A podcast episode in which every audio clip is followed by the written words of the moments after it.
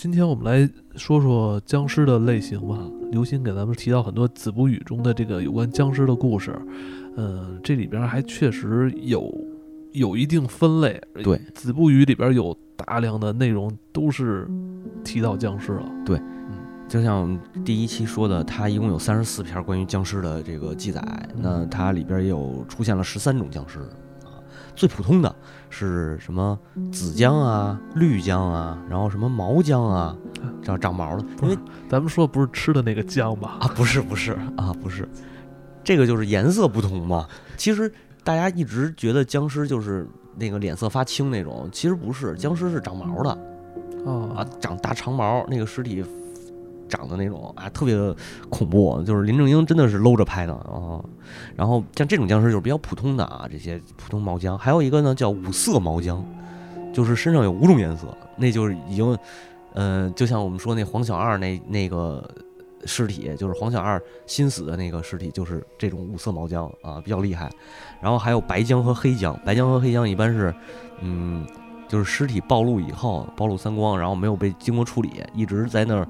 就也没有人祭奠，也没有埋葬，他也无法转世，就是脱离三界外了。然后，呃，慢慢凶化，然后尸体成白色的就叫白僵，成黑色的叫黑僵。甚至啊，就是僵尸也不一定是以人这种形态来出现的。对，还有牛僵尸，牛僵尸有一个老母牛死了以后变成了僵尸，牛逼。嗯，然后除了这些呢，还有我们之前也说过会飞的这种飞僵，嗯啊。还有什么浮尸和游尸，这是另外的一种，就是它没有那么厉害啊。但是有一个特有意思的叫不化骨，这个不化骨就是说你生前的呃大量的你的身体的精力放在哪儿，它就会变成这块骨头就会变成不化骨。比如说一个那个扛大包的，他肩膀一直受力一直受力，就是他这个肩膀死后就会变成一个不化骨。我觉得这有点那个。道教修炼的对对，这个我这一生我可能是在哪方面特别执着？是是是，就是这感觉。我操，这块执着的这块部位，在死后它都将留存于世。没错，它永远不会腐烂啊。然后我们之前说的这个鬼拔和吼，就呃僵尸，因为咱们说僵尸是通过尸变变出来的，变出来以后，如果他继续修炼的话，他有可能修炼成这个拔。就是所谓的旱魃也好，鬼魃也好，无所谓，我们怎么叫它。我觉得这个旱魃跟咱们上一期说的那个旱魃，嗯，哎呀，就有点解释体系都不一样了。对，因为它这就是民间传说、上古神话，再加上这些东西，因为子不语也好，什么也好，它都是记录的那些民间的这种传说嘛。嗯，然后据说啊，这个魃在修行，因为魃咱不是说有鬼魃和旱这个兽魃嘛，它在修行，可以修行成吼。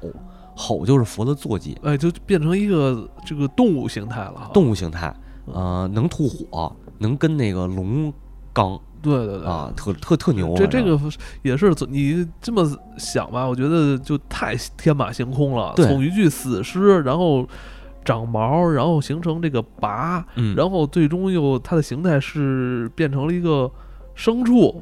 嗯，是一个四脚着地的一个牲畜。对这个这个解释，我一直没有太能理解。是，但是我我也是觉得它变成这种牲畜，它是它是人形的，还是说后来又变的？因为有这么一个说法是，为什么它成了佛的坐骑？因为只有佛能用他的法术压制它，嗯，其他人压制不住它。啊啊，所以它是不是有这个可能性啊？就是先压制完了，给它变成这样。还有一种比较特殊的僵尸啊，这个就是矿工。嗯，矿工，呃，如果赶如果遇到这个矿难，然后埋葬在那个呃周围全是那种金属矿的矿坑里边，那他经过上百年的这种金石，然后变成永生。书里记载的吗？对，叫干瘪子。啊，其实总的来说啊，就是僵尸的形象还是很容易辨认的啊。对，另外呢，就是我说那个面相啊，可能会比较恐怖。但是呢，它也有瘦有胖，有的僵尸是白天就是枯骨、干瘪的那种，哦，干尸，那种感觉，木乃伊那种感觉，晚上就会成正常的人的那个胖瘦，还有那种僵尸是肚子特别鼓，然后是胀起来的那种。哦，哎，你提到这个白天他们是这个在阴暗的地方进行蛰伏是吧？对，夜晚出来，这个就特别像奈飞去年那个投拍的那个亚洲剧集《李尸王朝》。啊，韩国的那个丧尸片儿。那我们说了这么多僵尸是吧？又能跑跳，又有攻击性，还能飞，长得还这么可怖是吧？那我们有没有就是对付它的这个复制方法？有啊，当然有了。首先啊。咱说那个制服它的方法之前，咱得先说一下它有几个特性，我们可以利用的。哎，第一个呢，它不能翻墙、爬树，什么上梯子，然后下水，这些都不行。所以你要是说身边有水什么的，赶紧往水里跑。他的关节也像西方丧尸一样不好使啊？可能是，嗯，我觉得可能是，但是我也不明白为什么他还能跑，因为像西方丧尸他就没法跑了，因为他可能急了吧，也会跑啊，有可能。然后呢，就是僵尸的这个力量非常大。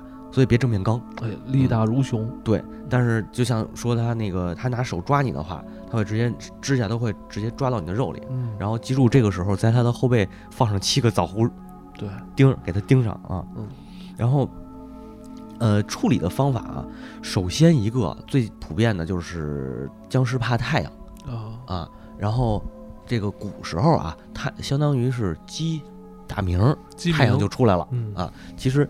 呃，在太阳底下，僵尸就不动了，但不是死了。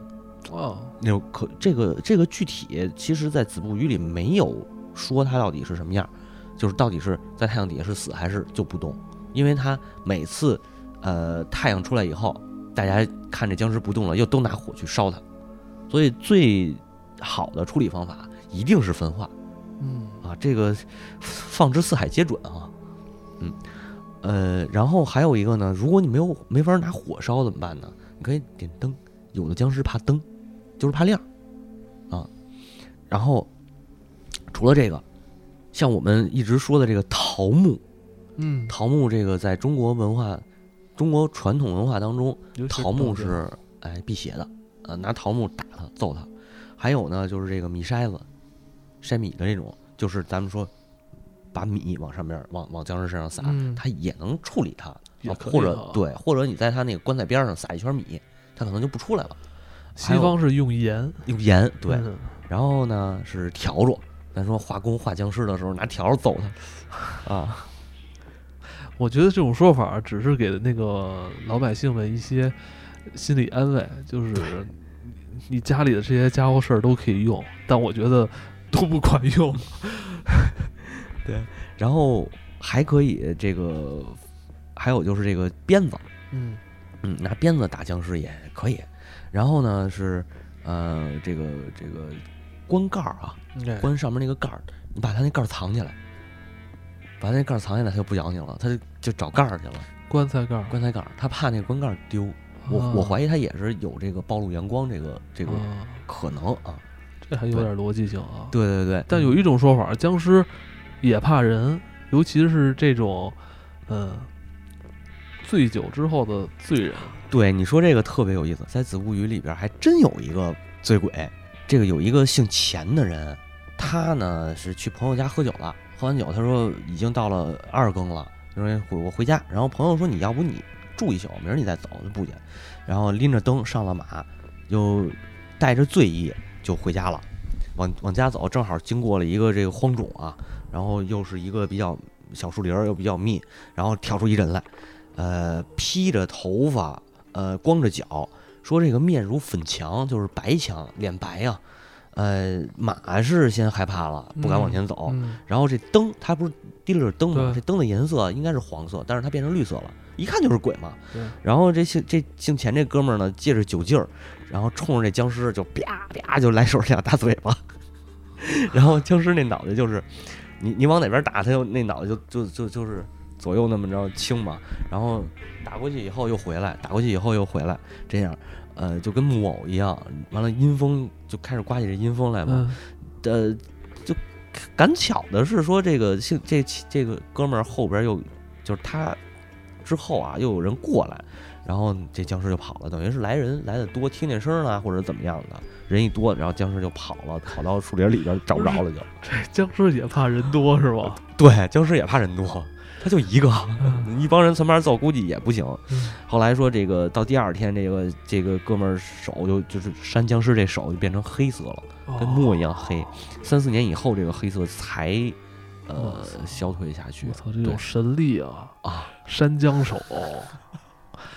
扯僵尸大嘴巴，这僵尸故事中的僵尸形象的塑造，可以看出是民间的创造力的丰富与文人的这种转化的智慧。虽然周作人啊认为这个僵尸是最凶残的生物，啊？是异物中最可怕的东西，但是子不语啊《正序二书》中啊有关这个僵尸所谓这个贪恋财色啊、眷恋亲友，以及这种沉鱼沉冤待雪的故事情节的描写啊，也是人世情感的一种投射，也是人死之后对于阳世的这种牵挂。啊，也反映出人的这种本性以及渴望对于生命永续的这种追求。嗯，因此啊，我觉得不论是僵尸是否存在，尸变是否会发生，它都是借由这个僵尸故事的这种描述、讲述啊，也观察到了人对于这种死亡时的态度。不管他是出在国内还是出在国外啊，都有一种，我觉得还是有一种这个对于死亡的一个恐惧，然后对于生者或者说逝者。这种追思，生者对于逝者的追思，对，嗯，咱们再说回《子不语》这书，你认为袁枚当时啊，那个时代的一个大知识分子啊，这个很有学问的人，为何在这个赋闲之后在家写了这么一部书啊？而且这部书里边这么多描写这种。神鬼的故事，对，你看为什么这么多人爱听《黑水怪谈》啊？是这样，这个正好借这机会，我觉得可以展开稍微说一说啊。像袁枚，像这个纪晓岚，他们都属于有了这个功成名就吧，算是对。然后他们写，不管是《阅文草堂笔记》还是《子不语》，都是他的兴趣爱好，他就好听这个。都市传说，这个这个，按理说这种大学问家是吧？你赋闲了是吧？你游山玩水，我觉得可以理解。但是是不是应该做一些那种大部头的这种，是吧？或者说修史修啊？那你想他在翰林院工作那么多年，对吧？那个乾隆时期又是四库正整理四库全书呢，纪晓岚也是那个四库全书的主编啊。这这东西人家功成名就了，这些不用提了。然后再加上袁枚还有一个，他有一个诗集。他自己也写诗，然后真正他的文学底蕴的那些东西是在这儿。他写这个《子不语》啊，完全就是闲的没事儿干，听到了一个好。其实怎么说呢？呃，就比如咱们出去旅游去，去哪儿，然后都爱拿手机拍个照片儿。那时候没有，哎，然后那时候呢，去走走到乡间，坐那儿跟老农聊聊天，听到一小故事，哎，我拿笔记下来，然后就听到一小故事，拿笔记下来。其实是这么形成的一个书，所以它叫杂记。